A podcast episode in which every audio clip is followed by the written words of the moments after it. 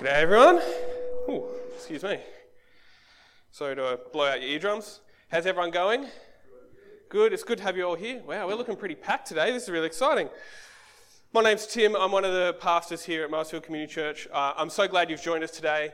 We're continuing our series in Romans. Uh, Hans took us through the first half of Romans chapter 5. We've skipped a chunk. We're in Romans chapter 6 today. If you uh, missed earlier in the year where we covered Romans chapter 1 to 4, you can jump on our website. Uh, you can go to the sermons page there. You can catch up on all those talks so that you're in the loop. But don't worry, I'll, uh, I'll try and keep you on board today if you haven't caught up with those ones. Uh, you'll, you'll be fine. It, it's just, um, they're great talks. Not only because I gave some of them, uh, but because the scriptures are so wonderful there. How about I pray and?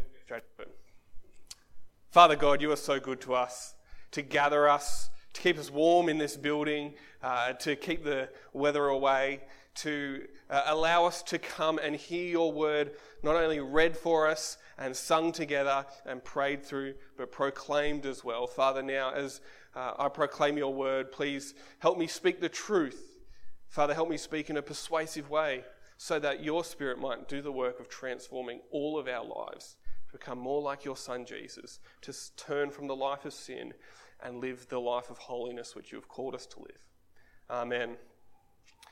I love movies. I love watching movies, all kinds of movies, but in particular, I love Star Wars. And it's a really exciting time for Star Wars. I don't know if you've been keeping up, but there's like new Star Wars TV shows, new Star Wars cartoons, and I love the cartoons as well, even though I'm an adult. I'm sorry. My favourite Star Wars is the original Star Wars, right? The, the original one where Luke Skywalker gets called onto a great mission to save the galaxy. And one of the things I love in particular about that movie is Luke himself, right? Luke Skywalker, the hero, but at the start, he's just like a whingy teenage farm boy. There's nothing special about him. He just wants to go hang out with his mates at Tosche Station instead of picking up some power converters, you know, that, that old thing. But what he finds out is that actually he's the son of a great general, a great Jedi general with great powers and was an amazing pilot and things like that. And all of a sudden he realizes that he has a special power that he never realized he had. There was something inside him that he never knew. But then he goes on an adventure to grow in his power and defeat the evil dark lords and things like that. And, and that's actually a typical storyline for movies that we all love right? The, the kind of unassuming hero doesn't know they're anything special, but all of a sudden they find out something about themselves and their whole life is transformed. So, uh, another example Harry Potter. Any Harry Potter fans out there? Yeah, a few, a few. Harry Potter is like just a regular 11 year old boy bullied by his family, finds out he's a wizard, and goes on these wonderful adventures to become a wizard. Or uh, for those uh, Princess Diaries fans out there, like every other movie, someone finds out they're a princess, right? In the Princess Diaries, uh, Mia Thermopolis finds out she's a princess, but she's just a regular high school student. There's something about them, something deep inside them that they didn't realize about themselves, but once they understand, their whole life is transformed. Today, as we look at this passage today, Paul asks one question. He answers it twice, just in case we don't get it. He asks one question, answers it twice. But the answer is don't you realize who you are? Don't you realize that hidden deep down inside you is actually something amazing? And it's going to transform your whole life so that you'll live a completely different life from now on. You just have to realize who you are. The, the real problem that Paul is addressing in this passage is ignorance that we don't know about ourselves what's really true. He starts with both answers to the questions. You can see it in verse 2 and in verse 16. Don't you know? Don't you know? He's answering a question by showing us who we are. So, what is the question?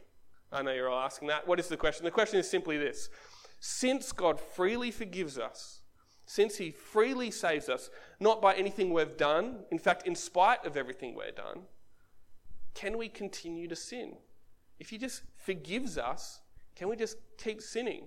Or even more, if God's grace is shown to be extraordinary, the more sin he forgives, should we sin more so that God forgives more and his grace looks greater? That's the question that Paul is answering today. And like I said, he answers it twice, just in case we don't get it the first time. He, he attacks it from two different directions. The first time he says, you don't you know you are dead to sin and alive to God? Then he attacks it the second time and says, Don't you know you are free from sin and slaves to righteousness? So they're going to be our first two points for today. Then we're going to run into some implications. But come with me to verse 1 uh, and have a look at the actual words of his question. Chapter 6, verse 1. If, if you have a Bible, make sure you keep it out in front of you. I'm going to keep coming back to it, especially today as he's teaching us something about ourselves. We really need to dig deep into what he says. So have your Bible out in front of you. Romans chapter 6, verse 1. What shall we say then? Shall we go on sinning so that grace may increase? By no means. That's a short answer. Don't worry, he goes on to explain it. By no means. And the question again in verse 15 What then? Shall we sin because we are not under the law, but under grace? By no means. So let's dig into his first answer to that question and, and see that we are we don't live in sin anymore because we are dead to sin. We don't live in sin anymore because we are alive to God, which is wonderfully good news. So uh, come with me to verse 3, where he begins to open up this answer for us. And, and he frames it by looking at baptism. He frames it by looking at baptism, which is why actually we read that part from Exodus where Israel are baptized as they walk through the Red Sea. The waters on either side, they're baptized. They go from slaves to Egypt to free Israelites. So look with me at verse 3. Or don't you know that all of us who were baptized into Christ Jesus were baptized into his death? Paul says, Don't you know that when you were baptized, actually something amazing happened when you believed that you were so united with Jesus that in your baptism you symbolized a death. You died. You died with Jesus. You're so united to Jesus. You are one now that when Jesus died, you died. When we are baptized, we're proclaiming to the world, I have died. I have died. Last weekend, I had the great privilege and joy to baptize Emma, who comes to our 5 p.m. service. And, and she went down into the water very briefly. It was very, very cold. But as she went down, without words, she was proclaiming to everyone there, I have died. And when I was baptized, when I went into the water, without words, I proclaimed to everyone, I have died. When you were baptized, when you went down into the water, you proclaimed, I have died because we've died with Jesus. When we believe we're so united with Jesus that in his death we die too. Not physically, but to sin. Have a look at verse 7. Romans chapter 6, verse 7 because anyone who has died has been set free from sin. We have died to sin. If we believe that Jesus rescues us, we have died to sin. It has no power over us. Death cannot control, sorry, sin cannot control us. Sin cannot have us. Our death liberates us from sin so that we are free from it, able to resist its power, able to resist its full control. We can say no to sin, we can fight it, and we can have victory over sin. We can have victory over sin. Not perfectly this side of glory, but increasingly so. We are dead to sin. We are free from the power of sin. But we haven't just died, we've risen back to new life. Israel, they went into the Red Sea, but they arrived out the other side, alive, renewed. And so have we. And so Paul writes in verse 8 Now, if we died with Christ, we believe that we will also live with him. We're made alive again. We live with Jesus. We're so united in his death, but we're also united as he rose from the grave. We are one with him in his resurrection, which is why in verse 5, Paul can say, For if we have been united with him in a death like his, we will certainly be united with him in a resurrection like his. We are raised with Jesus to live a new life. The purpose of that new life is to be completely fleeing from sin, running from sin, to live a new life, to honor God.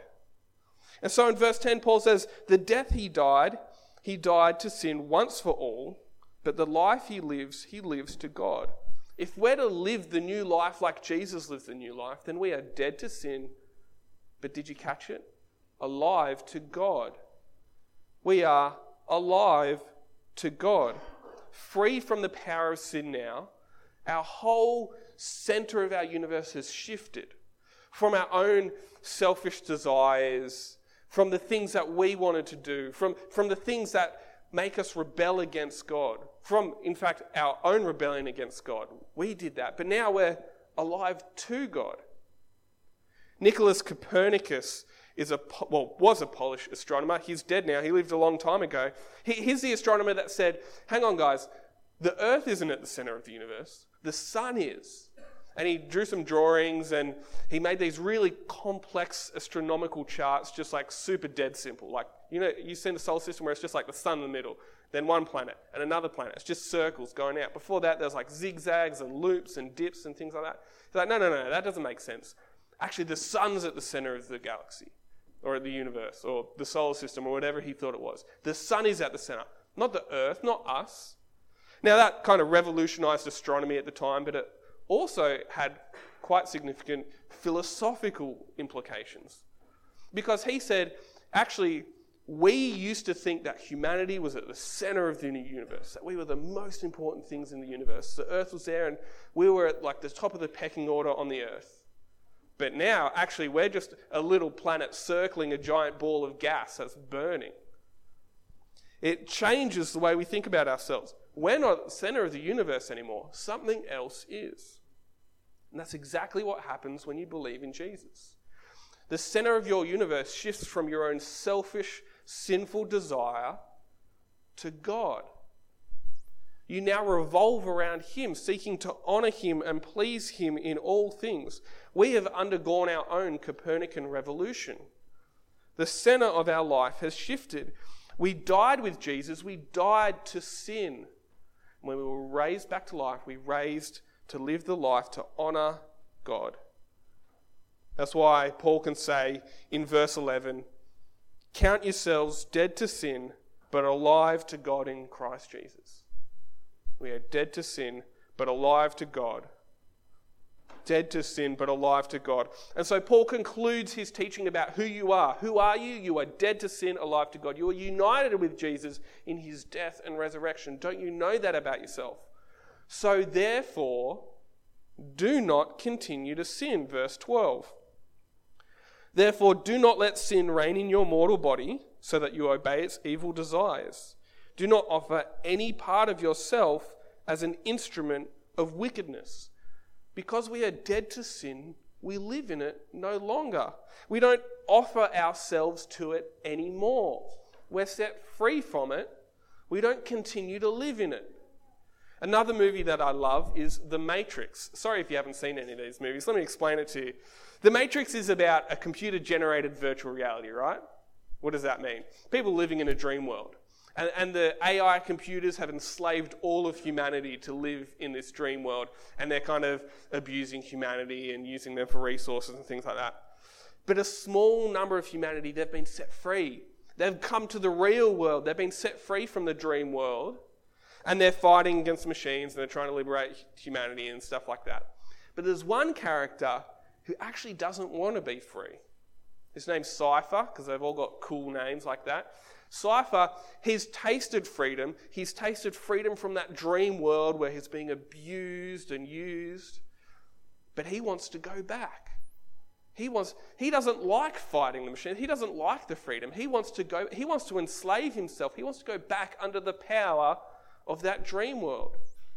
Paul here is saying, don't go back. Don't like shift back from living to God to living to sin. You're dead to it. Don't go back to it. Re- don't reject the new life like Cypher did.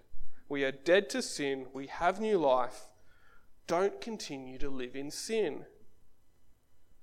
So in verse 13, Paul tells us what we ought to do. I'll read the whole verse again.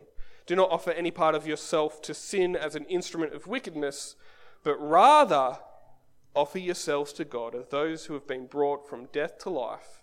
Offer every part of yourself to Him as an instrument of righteousness. We are instruments of righteousness. We give ourselves to God as instruments of righteousness so that God might use us to bring righteousness.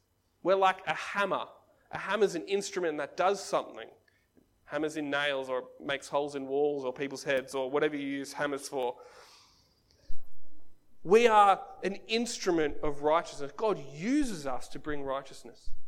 And He does it by making us holy, which we'll get to in a moment. We are dead to sin, alive to God. That's Paul's first answer to this question. We are dead to sin, alive to God. He then asks the question again. Verse 15, I've already read it, I'll just quickly read it again. What then? Shall we sin because we are not under the law but under grace? By no means. Paul answers the question again, but he comes at it from a different angle. He said we're dead to sin and alive to God. Now he says we're free from sin, but slaves to righteousness. We are free from sin, but slaves to righteousness. Now, Paul talks in this section a lot about slavery. That's kind of the image that he's using. And, and the image of slavery, he's not condoning slavery. He's not saying it's good in any way. He's just using an example from their lives, which is exactly what he says in verse 19, isn't it? Verse 19, I'm using an example from everyday life because of your human limitations. These things can be complex and tricky to wrap our heads around, so, so he gives them an illustration from real life. Now, we don't really have slaves living in our house doing things. So I'm going to use a slightly different illustration of working at a job, right? He talks about slavery because that's an illustration from their everyday life. I'm going to talk about working a job because many of us know what that's like. So have a look at how he answers the question beginning in verse 16. Don't you know that when you offered yourselves to someone as obedient slaves, you are slaves of the one you obey, whether you are slaves to sin, which leads to death, or to obedience, which leads to righteousness. Or to put it another way, don't you know that when you become employed, when you get a new boss, you, you work for that person? You, you have to turn up to work and you have to do your job there. You don't get to just sit on your couch all day anymore. No, no, you, you've got to go to work. If you become employed, you work for that person. You can't live as someone unemployed anymore whether you are employed to sin or to obedience to God. You live the life that you've given yourself to. And when we believed in Jesus for that first time, when we trusted in Him for that first time, we got a new job. We got a new boss. We offered ourselves to Jesus and said, Jesus, I'm coming to work for you. I'm living the new life where I live the way you call me to live. Look at verse 17 and 18 where Paul says this. But thanks be to God that though you used to be slaves to sin, you have come to obey from your heart the pattern of teaching that has now claimed your allegiance. You have been set free from sin and have become slaves to righteousness. We have a new job. We have a new master. We are free from sin. We have become slaves to righteousness. We are set free. We've left the old job behind. We've left the old boss behind new job, new boss. Our lives have completely changed. And so let's look at the two different jobs working for sin, working for righteousness. Each of them has their own career path, their own career trajectory. Look with me at verse 19. Uh, go to the second half. Just as you used to offer yourselves as slaves to impurity and to ever increasing wickedness, now offer yourselves as slaves to righteousness, leading to holiness. When we were slaves, to, when we were employed by sin, our career path was just more and more and more wickedness and evil and selfishness and living for ourselves. Our career path was us and the wickedness that comes from our hearts. It was like being promoted in sinfulness and evil. But now that we're set free from sin, our career path is very different. Did you see it? Our career path is now holiness to grow in holiness. That is, to grow in being free from sin and grow in living the life Jesus has called us to live, to grow in love and good works. Our career path, our promotions, is more and more and more holiness. Now, I mentioned earlier, we will never be perfect this side of glory, but we should be trending up. We should be moving up. We should be growing in holiness. I wonder if you reflect on the last 12 months, 18 months, two years of your life, do you recognize that you've been growing in holiness? That might look differently for different people. But do you recognize a general trend up of growing in holiness? There's our career paths in both jobs. We also produce something in both jobs. We work and we produce things. We're productive workers. Look at verse 21. What benefit did you reap at that time from the things you are now ashamed of? Those things result in death.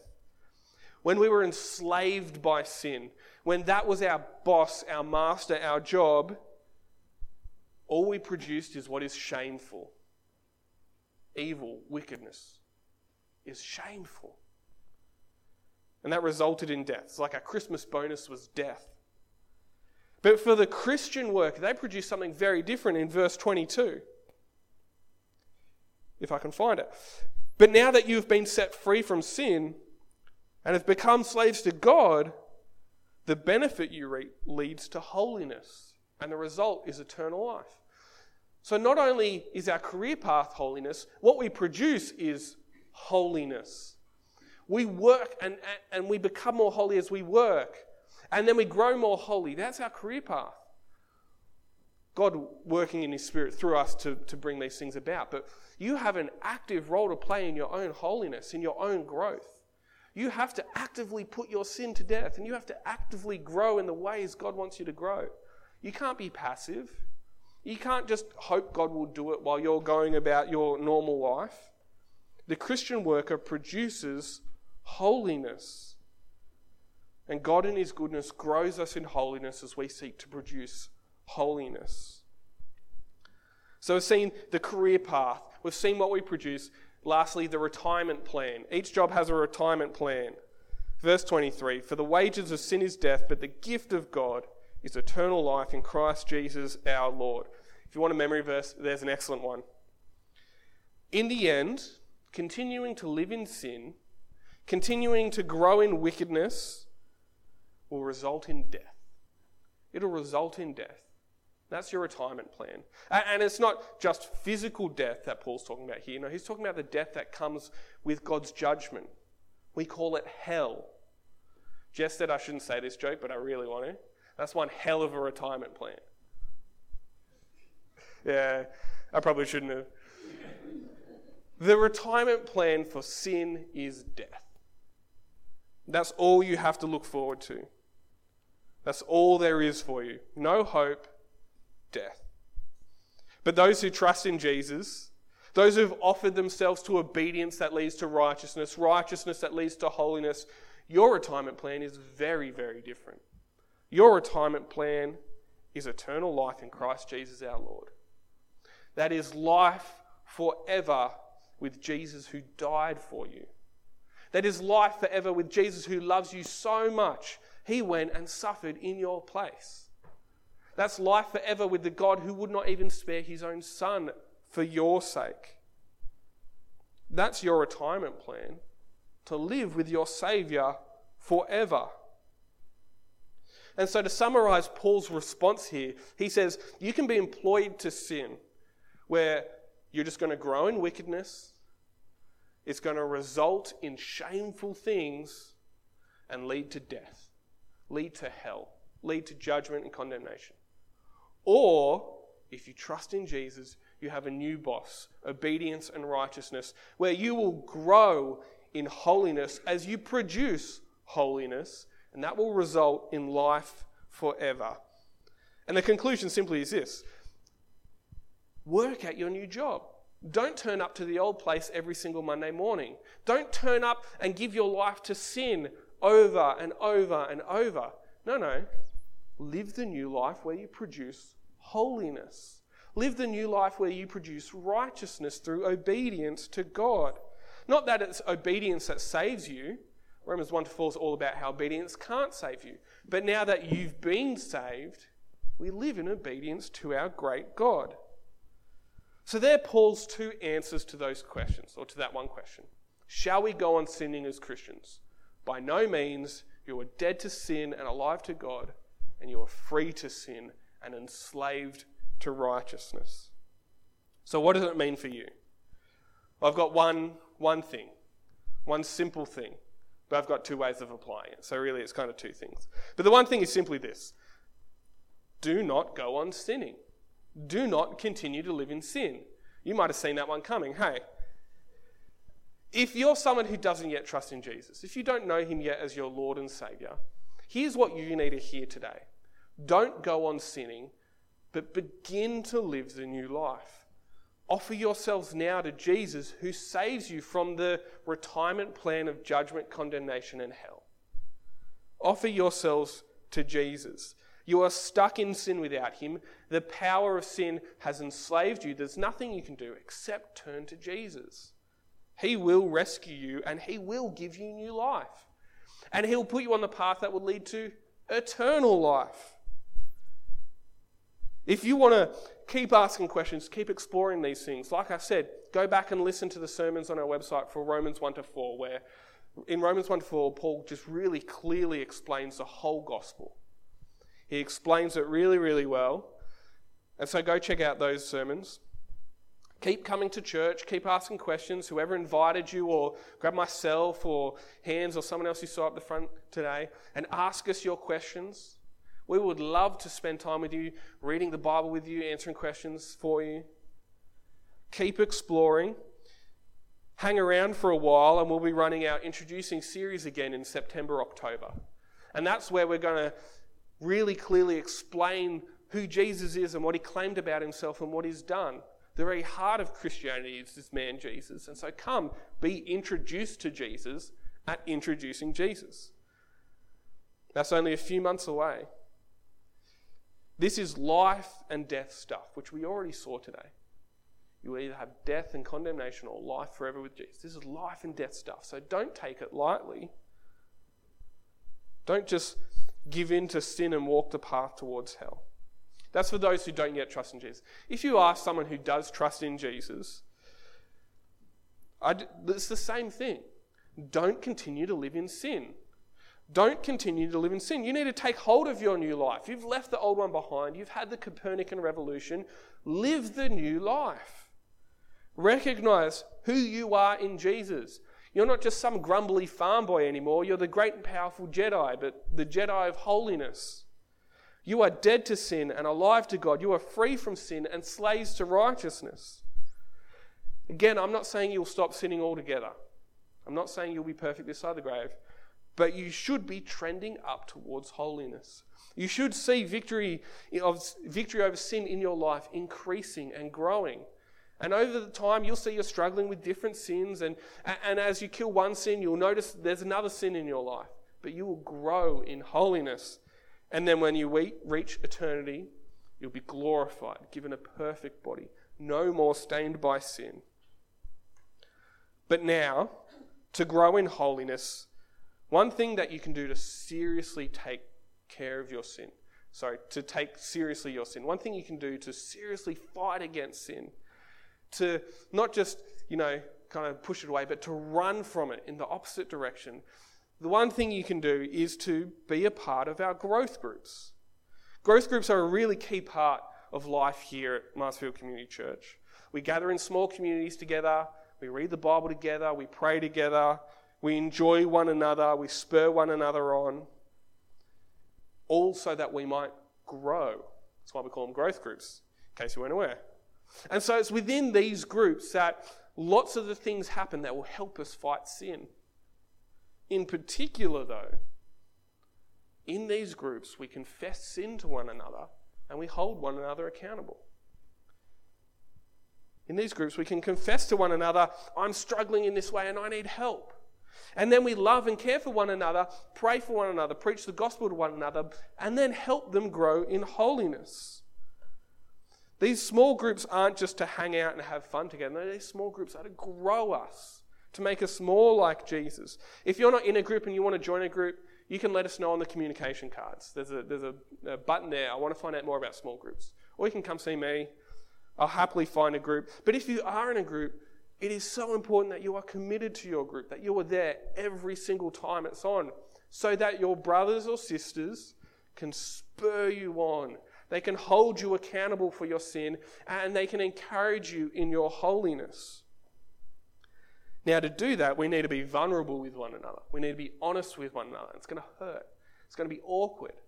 I've been a part of groups where I was dreading going to group because I knew I was going to have to share sin, and it was shameful. They're the weeks that I desperately didn't want to go, but they're the weeks I'm so glad I did go because even though it was awkward, even though it was painful, even though I was rebuked, they also preached the gospel to me. They said, Tim, don't you know you're forgiven in Jesus? He takes away your guilt, He takes away your shame. And then they said, Tim, we're going to help you. We're going to help you fight your sin. We're going to text you tomorrow and see how you went. We're going to ask you next week and see how you went. I'm going to send you a memory verse to encourage you. We helped one another fight sin. As awkward and painful and weird as it might have been, the more open and honest we were able to be with one another, the more each of us grew in holiness. So if you're not part of a group, let us know. We'll help you find a group. If you are part of a group, don't withhold from the people in the group. Yes, it takes time to build trust. I understand that. You can't share everything straight away.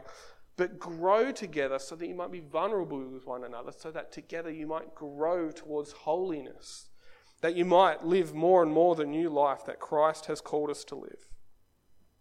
And then when people open up to you, it is our job to be gentle with them, to love them by sharing the gospel with them, and to bust our guts helping them turn from sin. Let me finish with this. As Christians, we are saved freely. Not because of anything we've done. In fact, despite everything we've done, we are saved. Yet, we're not free to continue sinning. We are dead to sin. We are set free from sin. We are alive to God. We are slaves of righteousness. Live that new life. Let me pray. Father God, thank you that you have rescued us from the power and control of sin. Thank you that we are so united with Jesus that we have died to sin. Thank you that we're so united with Jesus, we've risen back to new life centered around you. Thank you that we're set free from the power of sin and that we have offered ourselves to obedience and righteousness. Father, please use us as instruments of righteousness to grow in holiness. Father, I pray that as a community we'd be loving one another by pushing each other on towards holiness. That we would be a community that gently points out sin and preaches the gospel and encourages and helps that would be a community willing to confess with one another and share honestly so that we might grow. All so that we might all be found to have run the race and result in eternal life for your glory and not our own. Amen.